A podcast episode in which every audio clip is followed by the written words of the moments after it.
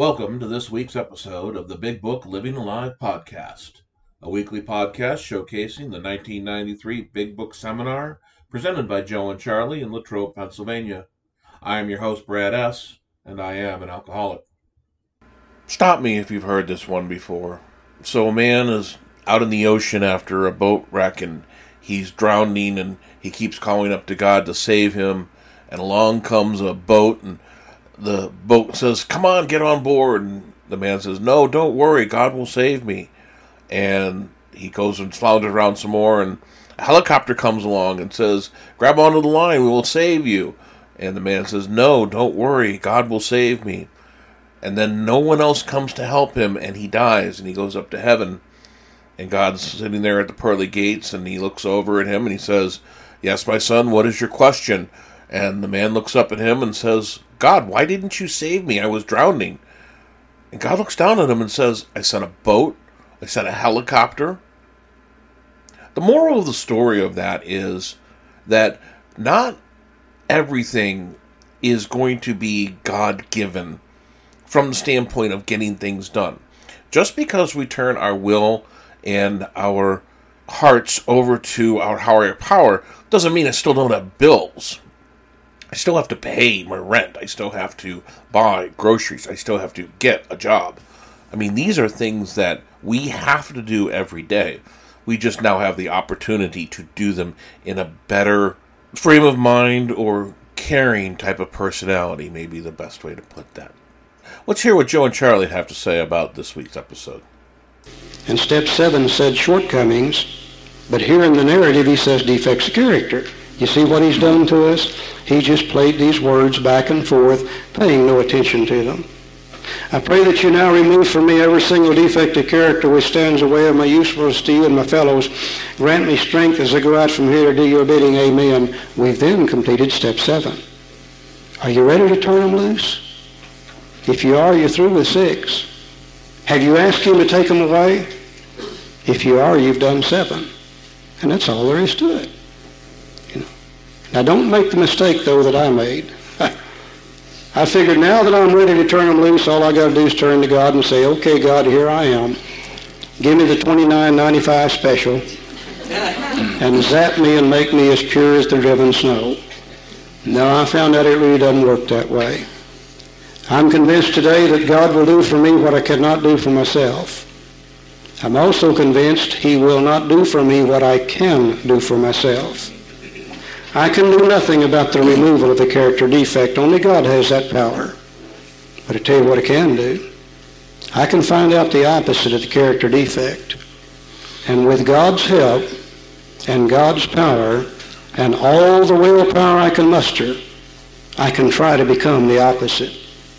And slowly, slowly, slowly, over a period of years, an old habit dies and a new habit takes its place. If I want God to take away my selfishness, then in every conceivable situation, I need to try to practice unselfishness. Now that's alien to my nature, and it's hard for me to do. But slowly, slowly, as God removes selfishness and I practice unselfishness, the mental habit in my mind begins to change. You see, when I got here, my mind was a set of mental habits. And if you want to change old habits, you have to work against yourself. And with God's help, slowly I become more unselfish. If I want him to take away dishonesty, I've got to practice in every situation honesty to the best of my ability. And slowly, dishonesty is replaced with honesty. If I want him to take away fear, I've got to practice courage. If I want him to take away in consideration, I must start considering what other people need and what other people want ahead of myself. And slowly, slowly, an old idea dies and a new idea takes its place. We are reborn. That's what the book's talking about. Not in our body, but in our mind. I'm not what I used to be. When I first came to AA, I was a very selfish human being. I'm not that way anymore. I'm more unselfish than I used to be. Now, I'm still not unselfish, but I'm more so than I used to be. When I came to AA, I was a very dishonest character. Today, in most cases, I practice honesty. When I came to AA, I was literally scared to death of the world and everything in it. Today, I'm not that way anymore. When I came to AA, I could have cared less about you and what you needed and what you wanted. I'm not that way today. Usually I put your needs ahead of my own. This thing really does work. We become entirely different people. I think I know what the book says now when it said some of us tried to hold on to our old ideas and the result was nil. Unless we're willing to turn loose of the old, we'll never be able to experience the new. But slowly, slowly, with God's help, we become different people entirely. You know, there's a guy in that other big book. His name is Paul. And they asked Paul, said, Paul, what is the secret to living? And he said, daily dying. You got to die over here so you can be reborn over there. And these two little steps, step six and seven, are the real tools of change. And there's always a paradox in Alcoholics Anonymous. These are two of the smallest steps, but they are two of the biggest steps in Alcoholics Anonymous. Because how am I going to get from where I was to where I need to be? Six and seven is the real steps, the, tools of change. I like to call them the tools of acceptance also. There was a story in another book about a guy named Judas, and he was a little bitty guy. And Judas could not accept what he had done, so he killed himself. I must be able to accept what I have done. I must be able to accept that I am selfish, dishonest, inconsiderate, and frightened so that I can ask God and be willing to ask God to remove those things from me and to change me into those things that he intended for me to be. See, I wasn't always that way. I had become that way. And now I needed to go back to be that which God intended for me to be all along. And that's through steps six and seven. And I have to accept what I have become in order to become what God intended for me to be. And that's steps six and seven, the real tools of acceptance, the real tools of this change and the spiritual experience that they talk about in page 569. Two of the smallest steps, but two of the biggest steps. I think we're the luckiest people in the world. You know, most people out there are sick. Most people out there are going to go to the grave sick and not even knowing they're sick. We not only know we're sick, we know what's wrong with us, and we have the tools to change it. We have the opportunity to live two lifetimes within one lifetime. We have the opportunity to change entirely from what we used to be to something entirely brand new. Most people really don't get that opportunity. I think we're the luckiest people in the world. I really do. Now be careful.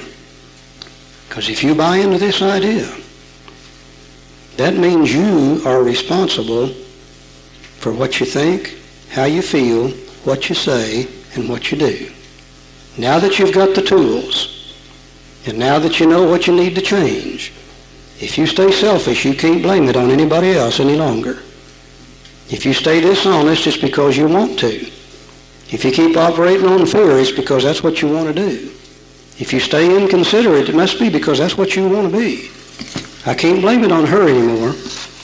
I can't blame it on him, and I can't blame it on God, and I can't blame it on mother, and I can't blame it on father. Before I knew this, it wasn't my fault.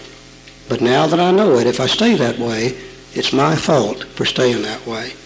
I just can't live that way any longer with a clear conscience because now I have the tools to change me. You know, for years, we tried to figure out how this program works.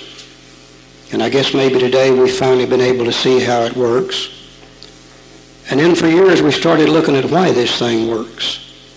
And I think we're finally beginning to see why this thing works too. You know, I've heard all my life about a human being being born to live in three dimensions of life. I've always heard that we live in the spiritual dimension, the mental dimension, and the physical dimension. And for a long time I didn't understand what they were talking about. Today, hopefully, I do. You know, if God dwells within each of us, and I'm convinced he does, that it means we're going to have to live with the Spirit. Whether we like it or not is beside the point. We don't have any choice. The only question is, do we live in harmony or disharmony with God? And I don't know any group of people in the world that got more screwed up in that area than we alcoholics. we all have a mind. Sometimes we act like we don't, but we do. And we're going to have to live with that mind whether we like it or not. We don't have any choice. The only question is, do we live with our mind in harmony or disharmony? I don't know of anybody in the world that's been more fouled up in their head than we alcoholics have.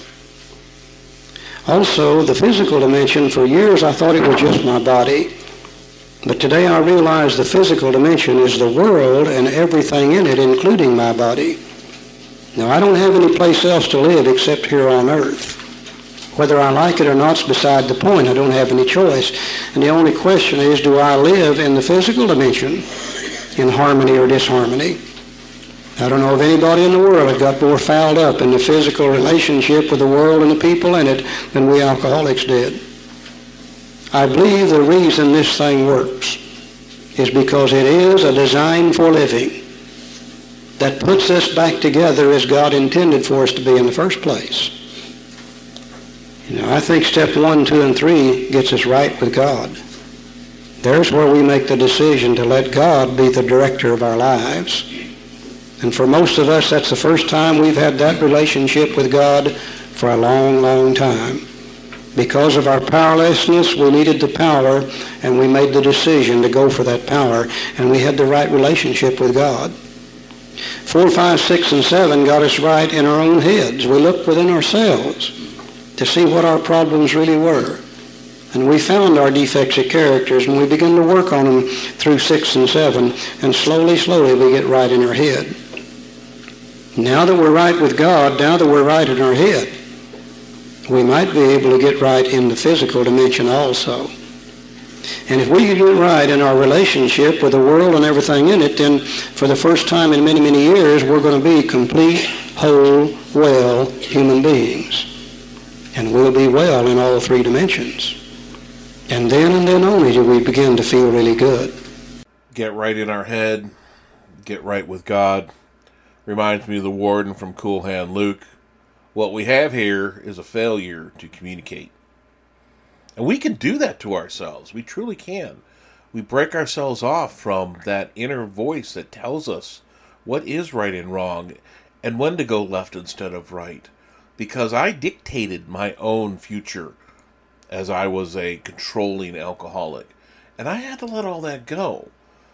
And steps six and seven are, as I mentioned, they're shorter cha- they're shorter steps rather, but they take that change that's occurring and help mold it. to help keep it pliable so that, you know, in step seven, we're removing defects of character. We're asking someone we're asking our higher power to help us because it has been a long time since I asked for help.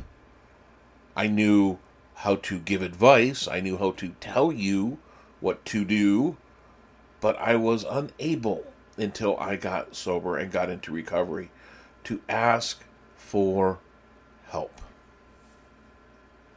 I hope you enjoyed this week's episode as much as I did. If you'd like just the raw Joe and Charlie portion of the podcast, that is available on our Patreon site. The link to that is available on our website or in the pinned comment. Until next week, this is the Big Book Living Alive Joe and Charlie podcast.